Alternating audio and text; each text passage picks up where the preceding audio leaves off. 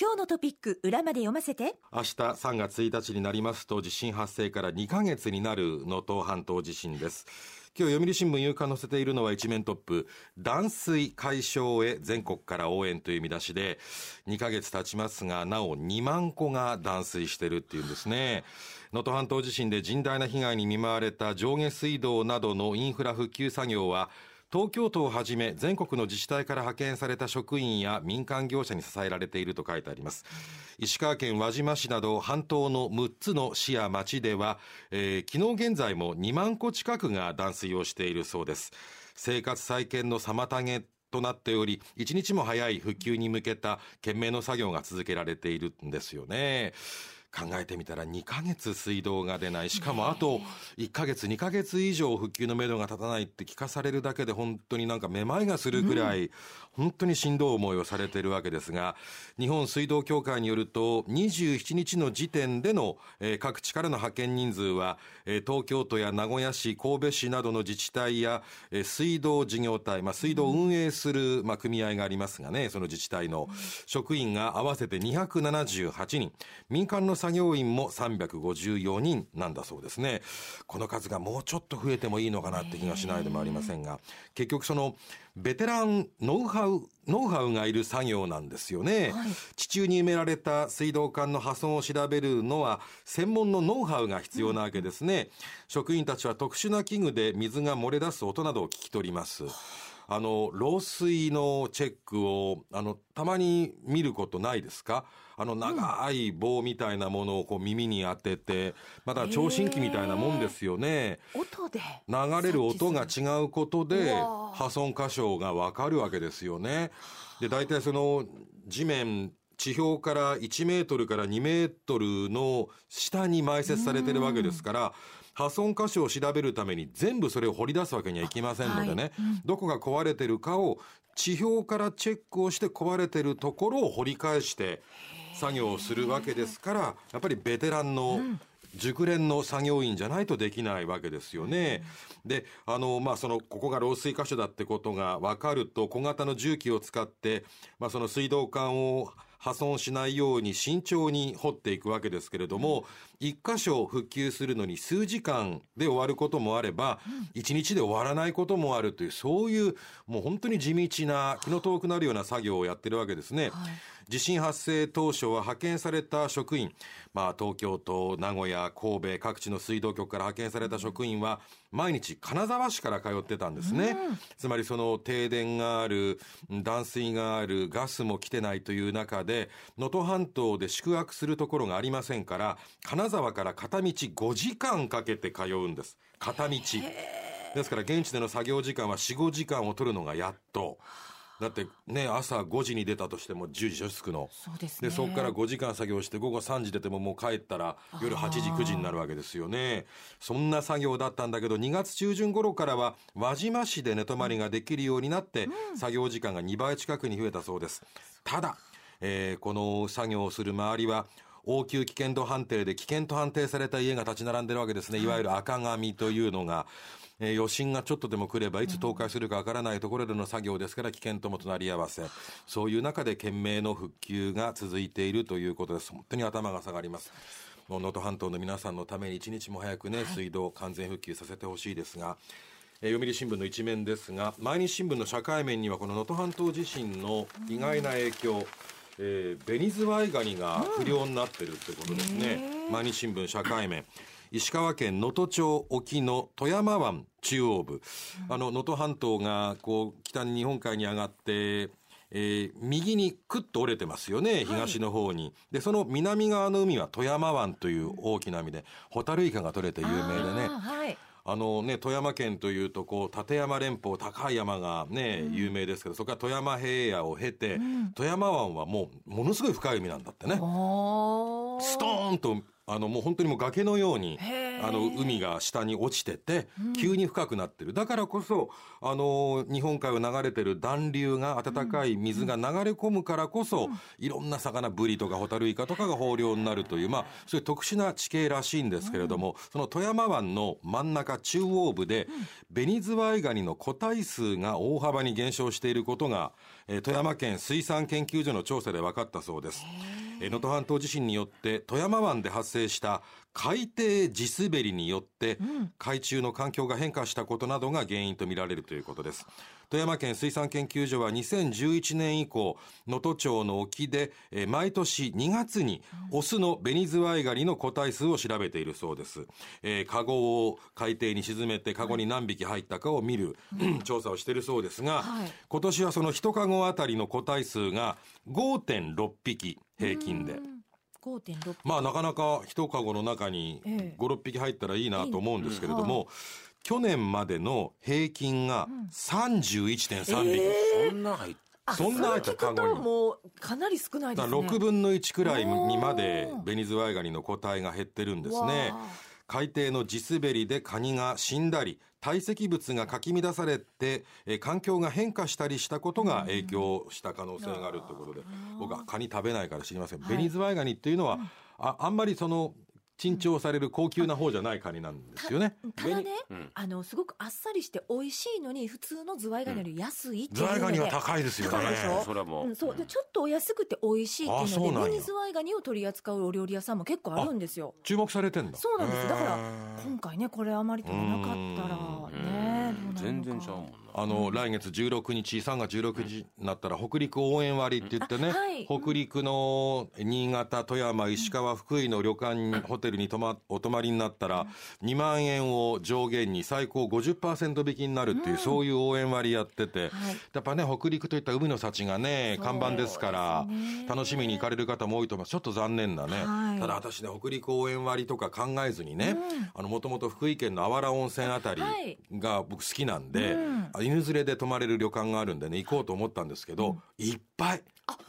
そうですか。で、しかもね、あの、これはいいことなんだけど、うん。まあ、福井県もね、被害を受けてるから、前泊まってる時よりね、値段がね、3、4割増しになってて。そうですか。まあでもまああまあそれはね,、まあだからね。あの市場の原理というか。市場の原理、うん。3月16日、まさに北陸応援割って割引が始まるその日というのが、北陸新幹線が、今金沢まで来てんのが、福井県の敦賀まで延伸でしょ、ええええ。伸びるわけでしょ、はい。だから首都圏からのお客さんが福井県にすごく行きやすくなるんで、多分もう石川県南部あの加賀温泉郷小松のあたりとかそれから福井県というのは多分もう観光ラッシュです。だから逆にね嬉しかったですよ。うん。あの、そんなに人がいっぱい行ってんだな。値段を3割、4割増しにしても、まあ僕が調べるのはあれですよ。もうワンコ連れで行けるとか調べてないけど、でももう満室になってるところが多いというのはいいことですね。そうですよね。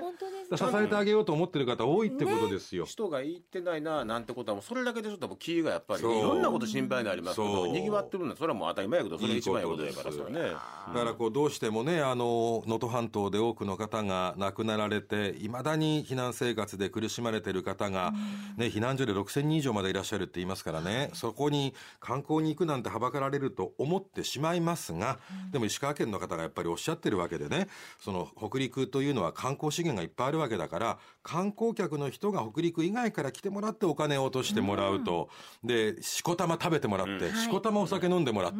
それで地元の経済を回してもらうことが大事っていうところに、おそらく3月16日からはフェーズが変わってね、そういう場面になっていくと思いますからね、我々考えてきました。ただこのベニズワイガニが不良になりそうだというのは残念な情報が入ってきておりましたが、えー朝日新聞の、えー夕刊の一面はですね、えーこれも地球環境の変化なんですけれども消えゆく流氷という見出しで大きな記事になっていまして地球温暖化の影響で北の海の風物詩である流氷に異変が起きているって書いてますね、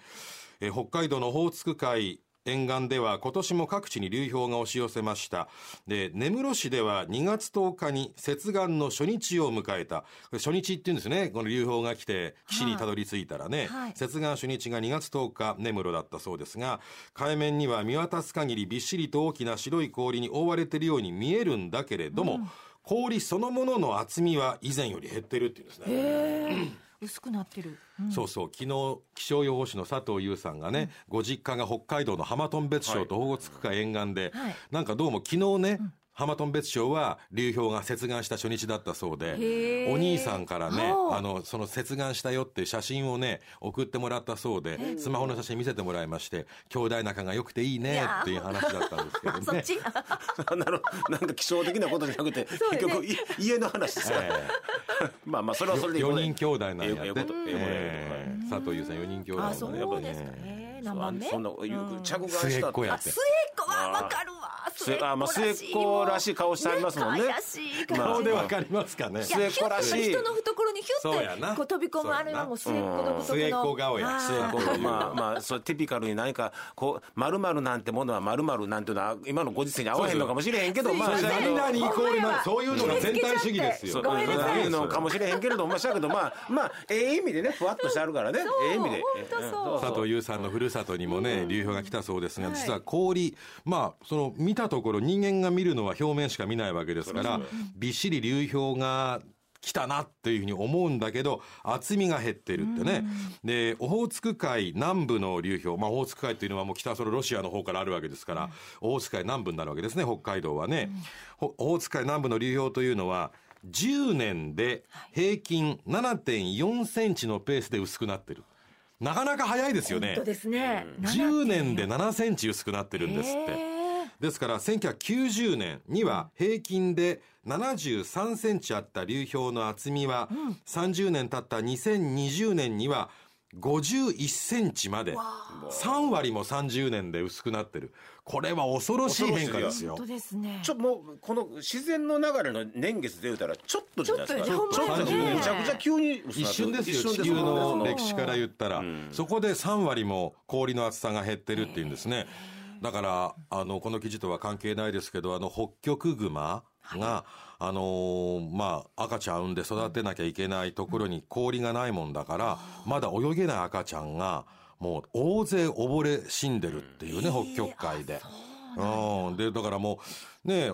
まあ哺乳類なわけですから、ずっと海で暮らせるわけじゃないんでね。当然休まなきゃいけない寝なきゃいけないのための氷すら北極海でもなくなってるって話ですがオホーツク海でも氷が薄くなっているという。じゃあ薄くなったらどんな影響があるのか専門家は言っていますけれども植物プランクトンが育つのに欠かせない鉄分が十分に供給されなくなるという。ちっちゃいちっちゃい植物プランクトン、はい。それに栄養を与える鉄分が供給されなくなる、なんで氷で鉄分かっていうと、あの流氷は源はどこかっていうとアムール川なんですよね。あ知らなかった？あ知らない。川の氷なんですあれ、ええ？あのロシアと中国北朝鮮の国境地帯流れてるアムール川っていう川がありますけど、アムール川の上流はそれはシベリアですからカチンカチンに川が凍ってるわけよね。その、まあ、大きな川です、はい。その川から流れ出る氷が周りで周りを固めていって流氷になって大津海流れてくるわけですねでそのアムール川というのが鉄分が豊富な川なんですって。でそのアムール川の水分鉄分を含んだ流氷が流れてくることによって、まあ、春流氷が溶けますよね、そうすると海に鉄分が供給される、そうすると植物プランクトンがそこで大繁殖をする。でそれが動物プランクトンの餌になって、はい。でその動物プランクトンを食べる魚がたくさん来るというね。うんうんうん。なるほど。ホタテ貝とか毛ガニとかスケトウダラ、まあ、いろんな豊かな海産資源があるわけですけどそれはアムール川の鉄分が植物プランクトンを増やし動物プランクトンを増やし魚を増やすことになってるっていうこの食物連鎖が途絶えるかもしれないね。これは恐ろしいことですね。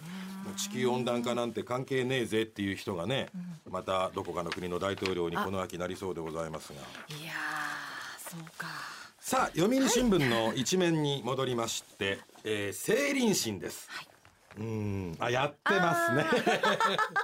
2時過ぎからねいや成林審始まりまして岸田総理がまずトップバッターですね、はい。えー本人が15分間弁明をしてね、いやいや悪いことしてまへんでということを言ってその後1時間5分、えー与野党から質問を受けるというその流れが、えー岸田さん終わりまして、はい。えー次は武田良太さんの番になってこれから始まるところのようですけれどもね、えー岸田総理、えー読売新聞の夕刊一面の記事、岸田総理は今日午後、自民党の派閥の政治資金規正法違反事件を受けた衆議院政治倫理審査会に出席すると、まあ、夕刊ですから予定校で書いていますけれども、午後2時過ぎに始まって、岸田さん確かに出席をしていらっしゃいました。政治資金規正法の強化をはじめとする再発防止策であるとか、岸田派の政治資金収支報告書の不記載問題などについて説明する見通しだということで、その通り説明をしておりましたけれどもね、まあ違法性はないということを岸田総理繰り返していましたし、まあ政治資金規正法でいくと、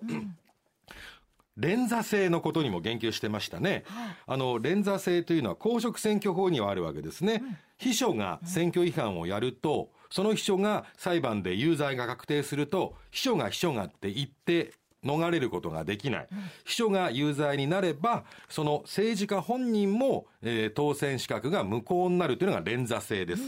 これが公職選挙法にはあるのに、政治資金規正法にはないというのがザル法なわけですね。だから去年の年末、東京地検特捜部が 一生懸命、このパーティー券の裏金問題を捜査したわけですけれども、結局みんな政治家の皆さんは幾同音に秘書が、会計責任者が、はいで、申し送りでやってたんでしょう。私には相談がありませんって言ったら、そこで共謀が問えなくなりますから、その秘書の人は罰金刑になっても、連座制が適用されない。これについては国会で真剣に議論をする方向で、というようなことを岸田さんは言っていたようですけれどもね、まあ、詳しくは明日の朝刊に載ると思いますが、まあいずれにしても、この政治倫理審査会に、総理本人が出るというのは現職の、はい。辞めた人は出てますよ、橋本龍太郎さんとか。本人が出るというのは、史上初めてのこと。はい。昨日の午前中、急転直下、総理官邸で岸田総理が記者団の囲み会見の時に、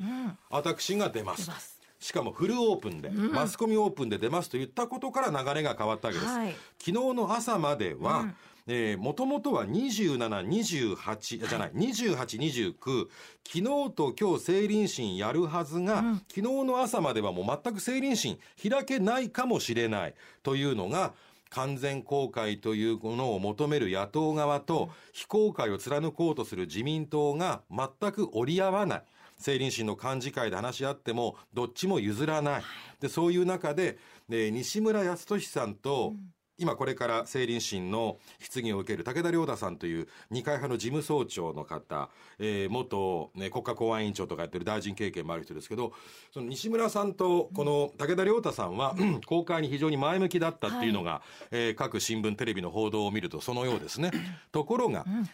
西村さんが、はい。武田さんが公開で出る。ところが他のはい。塩谷さんとか、はい。高木さんとか、松野さんとか、この辺りが非公開になるっていうのは、あれおかしくないですか、っていうことで、それはおかしいと思いますよね。だから本当は西村さんと武田さんだけ先行してやる。で、その後に、えー他の松野、高木、えー塩谷三氏をやるって話だったんだけど、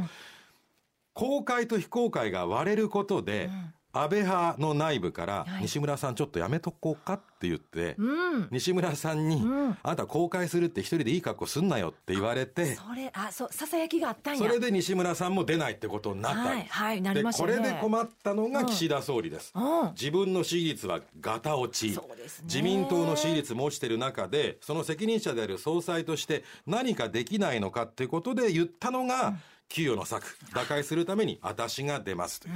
読売新聞今日政治面で打開へ給与の策ということで総理大臣の異例の政倫審出席についての解説記事が載っておりますけれどもね、はい。岸田総理が衆議院政治倫理審査会への出席を決断したのは野党側との協議が難航しえー来年度予算案の年度内の自然成立が危うくなったためなんですね。はい。これあのー参議院が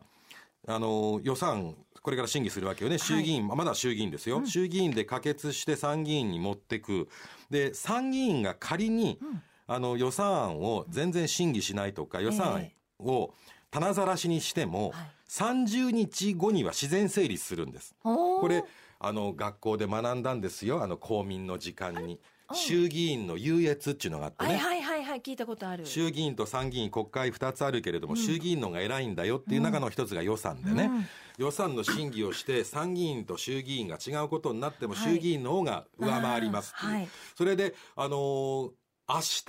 じゃない、明後日までにうん。参議院に送らないと、うん。今年度中に予算が成立しないんですよ。はあだからどうしてそもうか政倫審を今日と明日やって、明日予算を金曜ですからね、もう週末ですからね、参議院に送りたいっていうことで、岸田さんはもう心がせいてる、焦ってる。だから昨日の朝も自分が出るって言ったわけですけれども結局ね、あのー岸田総理は政倫審の出席について、こうね、みんな公開するかしないかについて、ふあの、うやむやになってることがね、本当に腹立たしくてしょうがなかったっていうんですね。国民の不満不信を高めるばかりだってことでもイライラしていた。特に誰に言ったら塩谷さん。読売新聞書いてますが、塩谷隆さんってあんまり有名じゃありませんよね。あの、安倍派の座長ということでね、一応ね。ただね、各新聞書いてるのが、形式上のトップって書くね。ああ書きますね。力はないけど、形だけ安倍派のトップに据えられたのが塩谷さんということでね、文部科学大臣もやった人なんですよ。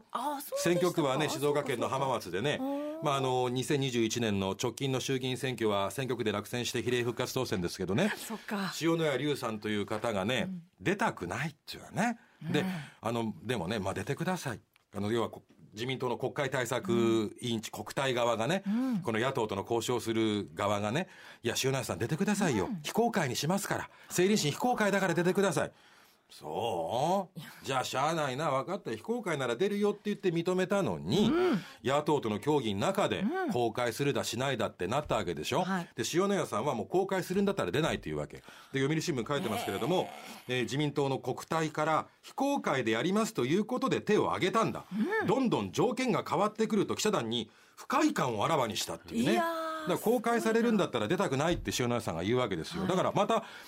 政倫審が今日本当は開かれなかったかもしれないわけね、野党と自民党の間の協議が難航して、はい。これに業を煮やして岸田さんがもう塩谷がそう言うなら俺が出るって言ったら出るだろう。すごいね。しかもフルオープンで出るだろうっていうことで岸田さんが勝負に打って出て、はい。実際塩谷さんも明日テレビ中継の下で出るわけですね。はいオープンのもとにねそれはこれでね言いたいのはね、塩谷隆さんって方ねあの自民党の立派な政治家でいらっしゃると思うけれどもねあなたお立場分かってらっしゃいますかと、国会議員というのは、国民の負託を受けて選挙で当選して国会議員の資格があるわけよね。国民に全てを明らかにすることによってやばいようなことつまりやましいことがあるんだったら、即刻国会議員辞めるべきです。はい。でも自分がやましくないと思うんだったら、フルオープンで記者の前でも国民の前でも恥ずかしくないんだったら喋るべきです。はい。でもいや非公開だから出るっつったんだけどな。公開するんだったらなって不快感を示すというのはご自身衆議院議員国会議員というお立場をお分かりですか？国民が一票を付託することによって強大な権力を議員に与えるわけですよ、議員報酬も含めて、日本の法律を作るって権利をそれなのに非公開だったら出た出た出てやったんだけど公開するんだったらっていうのはちょっと塩谷さんご自身のお立場があまりにもお分かりになってないんじゃないかと思います。で、岸田総理もそれに業を煮やして腹を立てて、はい。じゃあ出ると言ってさっき出てまして、えー、政倫審2時過ぎに始まりましたが、テレビ中継見てましたらね、岸田さん、自信満々の表情に見えなかった？そうでしたね。確かにね、全然空気が強されされてへんというかこうグッと前に出てましたもん。そうでした。本当に、で野党側から質問を受けてもね、なんかちゃんとかわすんだっていう自信を持ってました、だから岸田総理の頭の中としてやっぱり自民党総裁としてやっぱり国民に対して不信を持たれないようにフルオープンにすべきだと決めてその通りになったってことの満足感があると思います。ただですね、結局岸田さんの政倫審もトップバッターはね自民党の鷲尾さんって議員が質問するのがね。